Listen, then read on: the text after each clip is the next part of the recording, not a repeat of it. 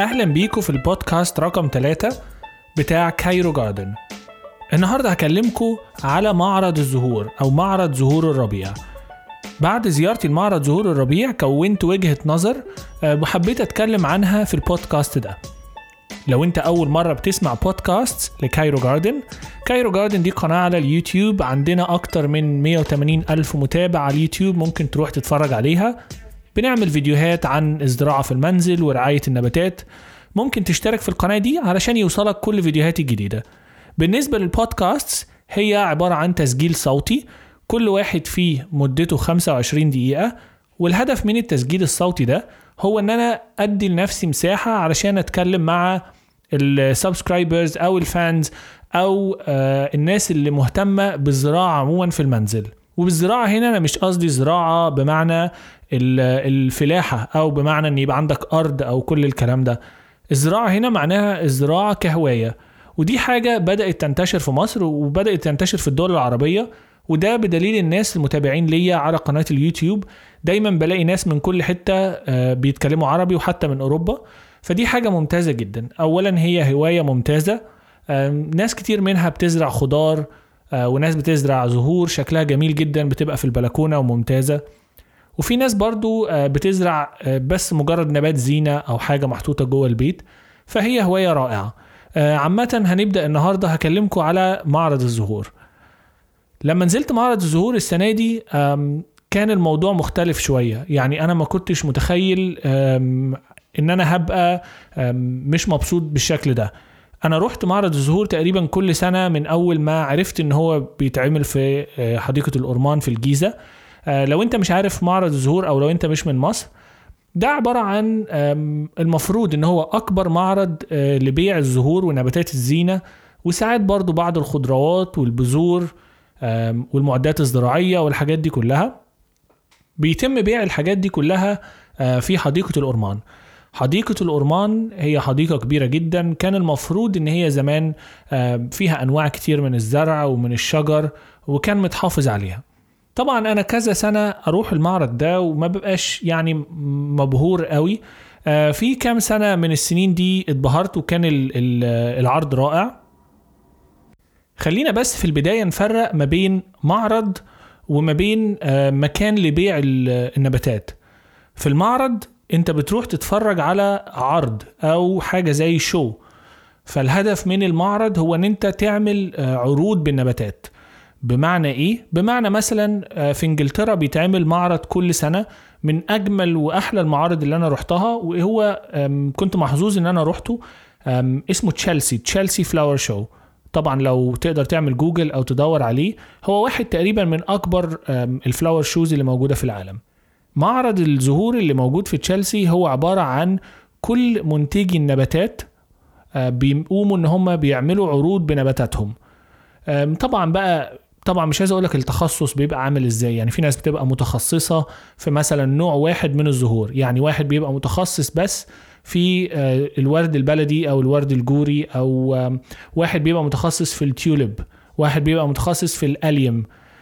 وانا كنت عملت فيديو على اليوتيوب لزيارتي المعرض تشيلسي السنة اللي فاتت، وهعمل فيديو برضو لزيارتي المعرض تشيلسي السنة دي. طبعا هنا حد ممكن يقول لي انت ليه بتقارن ومفيش مقارنة والكلام ده، انا بس هنا بشرح مصطلح معرض الزهور. معرض الزهور هو مكان بيقوم فيه البياعين أو حتى الناس المهتمة بالزراعة بعرض منتجاتهم، ممكن تبيع فيه طبعا ما فيهاش أي مشكلة، بس الهدف من المعرض هو أن أنت تعرض زهور.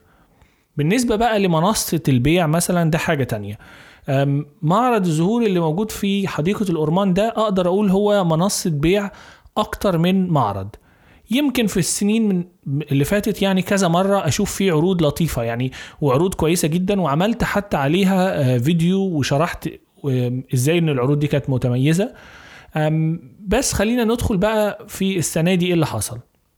السنة دي لما روحت معرض الزهور فوجئت بحاجات كتير قوي مش المفروض تبقى موجودة في معرض الزهور. زي إيه؟ أول حاجة تذكرة الدخول، ما فهمتش خالص ليه بتدفع تذكرة الدخول. زمان كان حاجة رمزية، كان جنيه أو 2 جنيه، السنة دي برضو 2 جنيه. بس الأجمل بقى والغريب جدا هو فكرة 50 جنيه للكاميرا. يعني لو واحد داخل بالكاميرا عشان يصور بس منظر الزهور بيدفع 50 جنيه. فبص الفرق من 2 جنيه ل50 جنيه، حاجة بعيدة قوي قوي قوي. مش مفهوم بالنسبة لي السعر ليه غالي كده، لأن أي حد ممكن يصور بموبايله، ودي حاجة. تاني حاجة، إيه الهدف إن أنت تعمل معرض بتعرض فيه زهور والكاميرات بتدخل بفلوس؟ فدي كانت حاجة ضايقتني جدا. من الحاجات التانية برضو اللي استغربتها في معرض الزهور اللي موجود في القاهرة في حديقة الأورمان، هو إن البياعين تحولوا طبعا لتجارة زي ما هي طول عمرها تجارة، بس ما بقاش فيه جودة خالص. يعني أنا فاكر حتى السنين اللي فاتت كان فيه جودة، بمعنى إن معظم البياعين كانوا بيزرعوا الزرعة في بتموس أو في تربة خفيفة. ميزة التربة الخفيفة لما أنت بتشتري زرعة شكلها حلو وصحتها جميلة ومحطوطة في تربة خفيفة، هي إن أنت بتاخد الزرعة دي ترجع البيت، يدوبك تقلب الزرعة هتطلع في إيدك. يعني هتقلب الشالية أو القصيص، هتلاقي القصيص كله التراب نفسه أو التربة طلعت في إيديك. إيه الهدف من ده؟ الهدف من ده سهولة النقل. يعني أنا دلوقتي خدت الزرعة من المعرض، رجعت البيت عايز أحطها مثلا في قصيص أكبر أو في شالية شكلها حلو ملونة، مثلا أحطها في الشباك أو حاجة. لما بنجيب الزرعة مثلا في بيتموس، بيبقى طبعا سهولة النقل دي حاجة رائعة، وبيسهل عليك جدا موضوع رعاية النبات. مفيش جذور بتتقطع، وده اللي بيحصل لما بتجيب في تربة طمي. ليه البياعين بيلجأوا الموضوع التربة الطمي؟ بتلاقي لأن البياع بيحاول إن هو ما يصرفش خالص على الزرع بتاعه. يعني بيبقى مجرد بياخد شتلات من زرع معين ويبدأ يحطها في الطينة أو في الطمي وتطلع. طيب بالنسبة للكونسيومر بقى أو المشتري، لا مش مشكلة خالص. وده حاجة ضايقتني جدا السنة دي في المعرض. السنة اللي فاتت أو السنة اللي قبل اللي فاتت، يمكن السنة اللي قبل اللي فاتت كانت من أحسن السنين. كان في عارضين كتير حاطين الزرع بتاعهم في بيتموس، وكان شكل الزرع جميل جدا، وكنت ترجع تنقل البيتموس ده في بيتموس خلاص مفيش أي مشكلة. والبيتموس للناس اللي مش فاهمة أنا بتكلم عن إيه، طبعا ممكن تدخل عندي على قناة اليوتيوب، عامل بقى شرح على كل الحاجات دي، وأي مصطلح أنت مش فاهمه هتلاقي الشرح بتاعه على قناة اليوتيوب.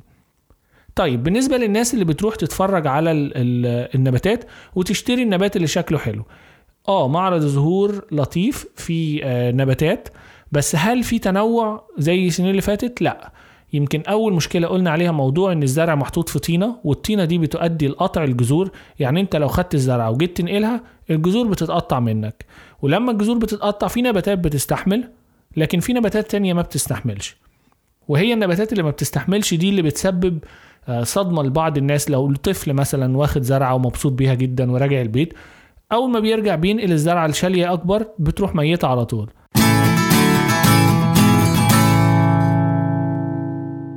ندخل على حاجة تانية كان نفسي تبقى موجودة في معرض الزهور وللأسف مش موجودة، بس هخليها للآخر خالص وهقول لكم عليها في آخر البودكاست ده. من الحاجات التانية اللي لاحظتها برضو في معرض الزهور، هو زي ما انت شفتوا الناس اللي راحت يعني المعرض، كان عدد البياعين اقل من السنه اللي فاتت واقل من السنه اللي قبلها. يعني حتى ما تلاقيش تنوع زي الاول. معظم البياعين الكبار امتنعوا ان هم يروحوا المعرض. طبعا انا ما عنديش معلومه هم ليه امتنعوا او ايه اللي حصل بالظبط، بس حاجه واضحه قوي للناس اللي عارفه المعرض كان شكله عامل ازاي وايه اللي حصل له.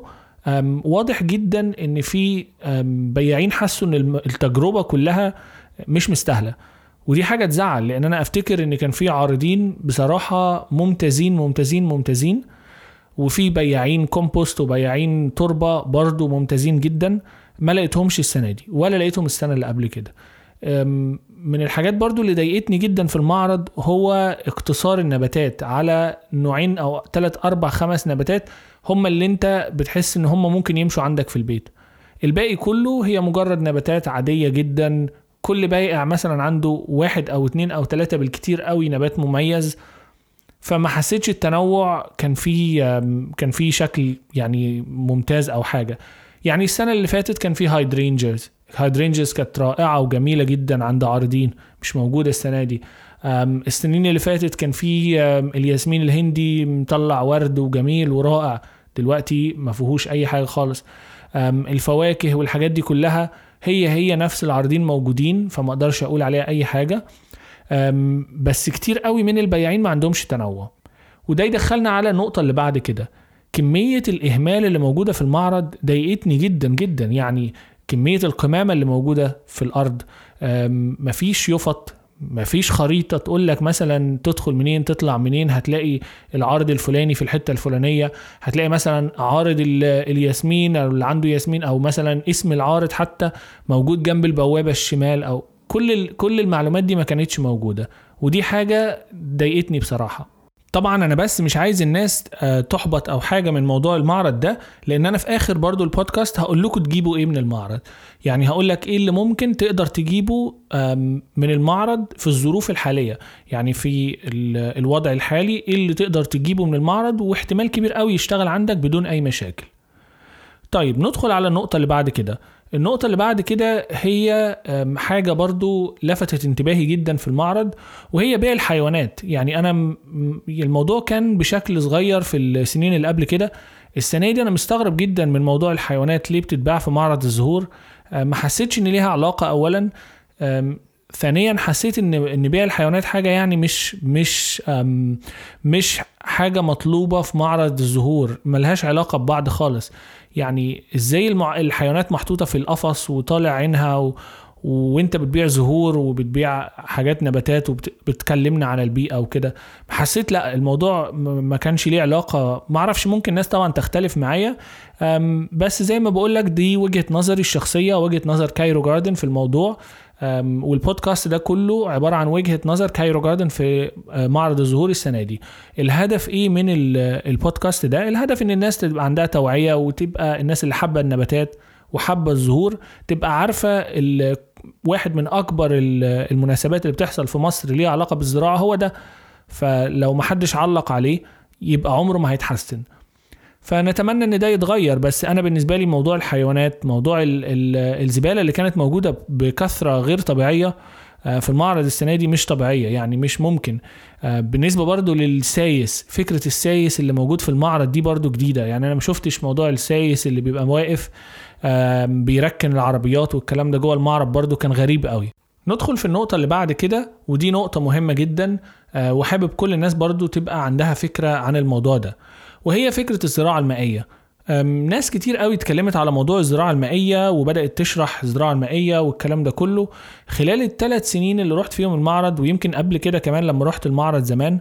مفيش منصات كتير للزراعة المائية، يعني حتى الناس اللي بتدعو للزراعة المائية لما ميبقاش قدامك غير حل واحد بس او شخص واحد بس هو اللي بيبيع حاجات ليها علاقة بالزراعة المائية، يبقى الموضوع مش كويس. انت محتاج مثلا 10 بائعين او 10 ناس مهتمين بالزراعة المائية يعملوا الحاجات دي وتبقى رخيصة. لكن لما تلاقي بس واحد وحيد موجود بيتكلم على الزراعة المائية، وسعر المكنة او السيستم ده كله 800 جنيه ولا 700 جنيه، لا كده صعب جدا. طيب ناس هتقول لي طيب انت عمال تقول حاجات وحشة، طيب احنا نعمل ايه؟ يعني لو واحد بيزرع في البيت او بيزرع في المنزل، او نفسه حتى في وردة، ولا في نفسه في زرعة صغيرة يبدأ بيها زراعة في المنزل، يعمل ايه؟ انا هجاوب لك على السؤال ده في 10 دقايق اللي جايين. طيب في البداية خالص خلينا نعترف ان الجودة في المعرض مش كويسة، ودي حاجة انا لاحظتها وحاجة واضحة جدا لأي حد. انت بقى تختار ازاي حاجة كويسة في الجودة اللي مش كويسة دي. انا هقولك، انا عملت الاول بودكاست قبل كده على اختيار النباتات، وده بودكاست مهم جدا ممكن تسمعه الاول علشان يفيدك ازاي تختار النبات اللي هتجيبه.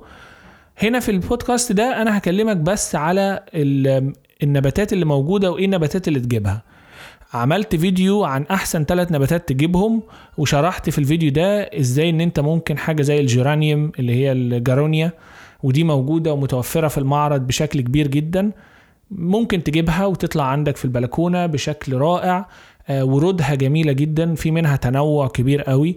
وفي واحد من العارضين انا عملته في الفيديو هتلاقوا الاسم بتاعه، انا مش فاكر اسمه دلوقتي، هو الراجل ده متخصص في الجارونيا، يعني هو شغلته الجيرانيم، وانا كبني ادم بحب قوي التخصص، يعني احب اثق في واحد ما يكونش مثلا عارض 30 نوع نبات، لا انا احب واحد يكون عارض نوع واحد بكل أشكاله.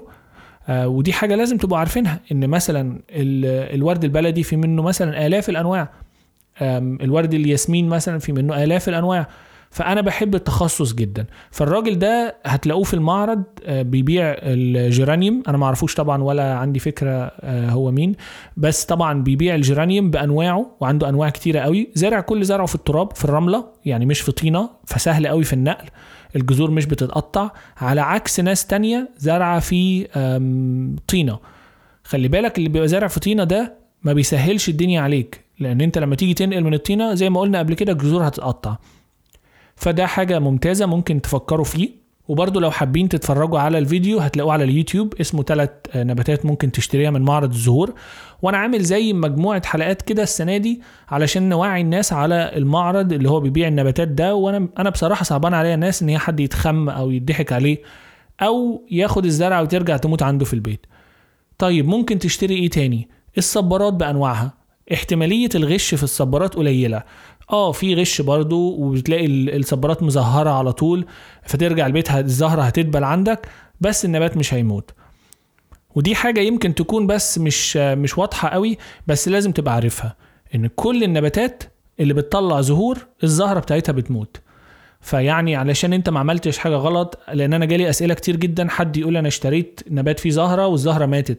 هي الزهرة كده كده هتموت, لان قصة حياة النبات, وده انا هعمل بودكاست عنه باختصار كبير جدا, الزرعة بتطلع زهرة علشان تتكاثر. التكاثر ده بيبقى عن طريق البذرة, فبتطلع الزهرة, بيطلع كل الطاقة بتاعة النبات في الزهرة دي, والزهرة بتتحول يا اما بقى الخضروات, لو انت عندك خضار مثلا الطماطم بتطلع زهرة الاول, والزهرة دي بتفضل تتحول لغاية لما تبقى طماطماية, الزهرة بتموت وتتحول لطماطماية. الخيار نفس الكلام, كل الخضروات نفس الكلام. بالنسبة بقى للزهور, الزهرة بتتحول لبذور, والبذور بتقع على الأرض أو أنت تجمعها أو الطيور تاكلها, وترجع تنزل تاني للأرض تطلع نبات تاني. فهو كده كده قصة حياة النبات لازم الزهرة فيه تموت. فدي أول حاجة عشان بس يبقى الموضوع واضح.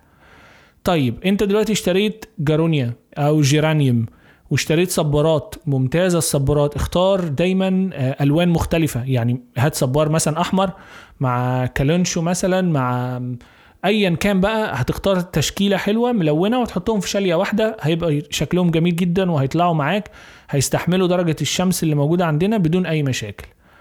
طيب تالت حاجة تجيب ايه؟ تالت حاجة والحاجات اللي انا يعني دايما بقول لو انت عايز تزرع وتبدأ الزراعة في المنزل, هات شوية بذور. بذور ايه؟ بذور حاجات سهلة لو انت لسه بتبدأ. لو مش بتبدأ هات زهور خضروات.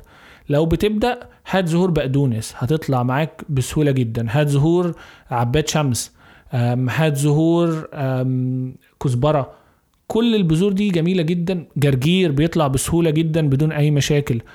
طماطم هتطلع معاك, بتنجان, خيار, كل الحاجات دي هتطلع معاك. بس طبعا لازم تاخد بالك من موضوع التربة. في المعرض هتلاقي ناس بتبيع تربة جاهزة ممكن تجيب منها, وممكن تعمل انت التربة في البيت. وانا قايل لك في الفيديوهات برضو بتاعتي, لو دخلت كده على القناة بتاعت كايرو جاردن وكتبت التربة او التربة الزراعية هتلاقي كل الشرح موجود فيها. فتجيب البذور وتزرعها عندك, وتخلي بالك من البذور, تديلها مية كل يوم لغاية لما البذور تطلع وتنبت, وبتشتغل عندك. وطبعا تحميها من الظروف القاسية, يعني وشمس جامدة قوي, حر جامد جدا, تاخد بالك عليها. طيب انا جبت كده دلوقتي الحاجات دي كلها. في ايه تاني ممكن تجيبه؟ لو عندك حتة ارض قدام البيت مثلا او جنينة او حاجة, هات جهنمية ما بيحصلهاش حاجة, يعني لو قللت عليها المية هتعيش بدون اي مشاكل, وهي بتعيش في الصحراء ما فيهاش اي مشكلة خالص. الجهنمية او البوجنفيليا اسمها بالانجليش, جميلة جدا, رائعة, ألوانها كتير وممتازة, ومش مشكلة خالص موضوع التربة. بس ما تنقلهاش, يعني انت خلي بالك برضو البوجنفيليا او الجهنمية لما تشتريها نفس موضوع التينة اللي احنا اتكلمنا عليه, لو اتقطعت الجذور بتاعتها هتبقى فيه مشكلة, ممكن تموت منك. فانت بتجيبها في قصيص مثلا, بتكسره بس من الجنب وبتحطه في التربة عندك في الجنينة بيطلع. هل ينفع تعملها في البيت؟ ممكن, بس ما تنقلهاش, تاخدها زي ما هي كده وتحطها عندك في البيت, هتفضل تطلع وتبقى تقلمها وكده, وهتشتغل معاك بدون اي مشكلة, بس ما تكترش المية. طيب ممكن تجيب ايه تاني؟ هي الحاجات دي من الحاجات الجميلة جدا والرائعة. هل تشتري نعناع من هناك؟ لا, ما تشتريش نعناع. ليه؟ النعناع ممكن تزرعه في البيت, من حزمة نعناع بتشتريها من عند الخضري هتشتغل عندك بدون أي مشكلة, وبرضه هتلاقي فيديوهات على اليوتيوب عندي بتقول كده. نفس الكلام هل تشتري خضروات يعني طماطم, شتلة طماطم وشتلة بتنجان وشتلة فراولة والحاجات دي, لا, أولا ما تعرفش مصدرها, ثانيا مش هتعرف تنقلها لأن هو زرعها في طينة, ثالثا هتلاقي النبات نفسه مش صحته مش كويسة, فالأفضل ما تجيبهاش. ده مش مشتل, خلي بالك معظم العارضين عندهم مشاتل وبيعرضوا حاجات كده يعني ما تحسش ان هو مهتم بيها. فانا يعني طبعا انا خايف اكون بظلم حد, بس انا بقول وجهة نظري الشخصية وانا متحمل وجهة نظري, ممكن تثق فيها وممكن لو مش حابب ما تصدقهاش, دي حاجة تعود ليك. طيب كده احنا اتكلمنا على الحاجات اللي انت ممكن تشتريها, وبرضو اتكلمنا على المعرض نفسه وازاي ان هو السنة دي مخيب للامال بالنسبة لي. اخر حاجة خالص هنتكلم على ايه اللي ممكن تعمله في الجنينة السنة دي او في الشهر ده, ودي حاجة انا عملتها في البودكاست اللي قبل كده. دلوقتي احنا في شهر ابريل, فزي ما قلنا قبل كده انا زرعت حاجات خلاص في شهر مارس. البذور احنا قلنا البذور كلها بتزرع في مارس, معظم البذور اللي صيفية, فزرعت انا طماطم وخرشوف وزرعت حاجات تانية برضو, زرعت خيار, وعملت فيديو على الزراعة ممكن تتفرجوا عليه برضو كل البذور اللي زرعتها. دلوقتي بقى معاد ان انا استنى امتى انقلها للارض. الارض دي او ممكن شالية كبيرة, لازم برضو تتأكد ان الجو بره مش شمس قوي يقتلك النباتات الصغيرة, ولا برد قوي برضو يقتلك النباتات الصغيرة, فدي حاجة لازم تاخد بالك منها. بس هو ده الوقت المناسب ان انت تبدأ بقى تفكر تنقل الحاجات اللي زرعتها في شاليات صغيرة لشاليات كبيرة. ايه تاني ممكن تعمله في الجنينة في الوقت ده؟ معظم الحاجات بقى هتبدأ تزهر عندك, يعني لو انت عندك ياسمين المفروض يبدأ يطلع ورد دلوقتي, لو مش بيطلع ورد هات له سماد, برضه هتلاقي فيه أسمدة في المعرض, هات له سماد متوازن, أو سماد يكون فيه الفوسفور أو البوتاسيوم زيادة, هيطلع لك ورد وهيبقى جميل جدا. بتحط معلقة في لتر مية وبتحطها على الزرع أيا كان السماد, بس الأفضل هات سماد متوازن. يعني أنت أدخل بس للراجل في المعرض هتلاقي فيه كذا حد, قول له هات سماد متوازن NPK, N زي كلمة نوفمبر, بي زي كلمة بابا مثلا أو بول أو حاجة, وكي زي كلمة كيلو. NPK هتجيبه متوازن وتبدأ تحط معلقة في لتر مية وهيشتغل معاك بدون أي مشكلة. طيب بالنسبة للأشجار اللي ورقها وقع, ده الوقت اللي هتبدأ الزهور تطلع دلوقتي عندك, أو الأوراق تبدأ تطلع. معظم النباتات المتساقطة لو أنت في مصر أو في الدول العربية أو في حتت مثلا في أوروبا الجو بدأ يبقى حر شوية, الربيع بدأ يدخل, كل النباتات المتساقطة الأوراق برضو منها الجهنمية بتتساقط الأوراق بتاعتها, بتبدأ تطلع دلوقتي أوراق. بس دي الحاجات اللي نقدر نتكلم عنها في البودكاست ده. أتمنى تكونوا استمتعتوا بالبودكاست. قولوا لي برضو في التعليقات على ساوند كلاود حابين أتكلم على إيه في الأيام اللي جاية. البودكاست زي ما قلت لكم بتبقى مدته 25 دقيقة, فبيديني مساحة إن أنا أتكلم معاكم بدون وقت أو بدون ليميت. برضو ما تنساش لو انت حابب تشوف كل الابديتس او الحاجات الجديدة عني او عن القناة او عن كل حاجة ليها علاقة بالزراعة, تابعني على الانستجرام كايرو جاردن, وممكن تابعني برضو على تويتر كايرو جاردن, على الفيسبوك كايرو جاردنر اخرها ER, او طبعا على القناة الاساسية بتاعتنا وهي قناة اليوتيوب اللي هي اسمها كايرو جاردن. بسرعة جدا ألخص لكم كل اللي احنا اتكلمنا عنه في الحلقة دي من البودكاست بتاع كايرو جاردن. دي الحلقة رقم 3. اتكلمنا في الأول على وجهة نظري في المعرض, وده فعلا كان مخيب للأمال بالنسبة لي. كلمتكم على النباتات اللي ممكن تجيبها وجودتها تبقى عاملة ازاي, وبرضو تخلي بالك ان انت تتفرج على او تسمع البودكاست اللي عملته على اختيار النباتات, هيقول لك الجودة بتاعت النباتات اللي تجيبها شكلها عامل ازاي وازاي تنقلها والكلام ده كله. وكلمتكم برضو على شوية نباتات ممكن تجيبها لجنينة صغيرة, لو عندك جنينة قدام البيت ايه النباتات اللي تجيبها وايه النباتات اللي تستحمل الجو العربي. طبعا كل اللي انا اتكلمت عنه ده الجو العربي مش الجو الاوروبي. الجو الاوروبي ليه حاجات تانية ممكن تسألوني عليها في التعليقات وانا هجاوبكم.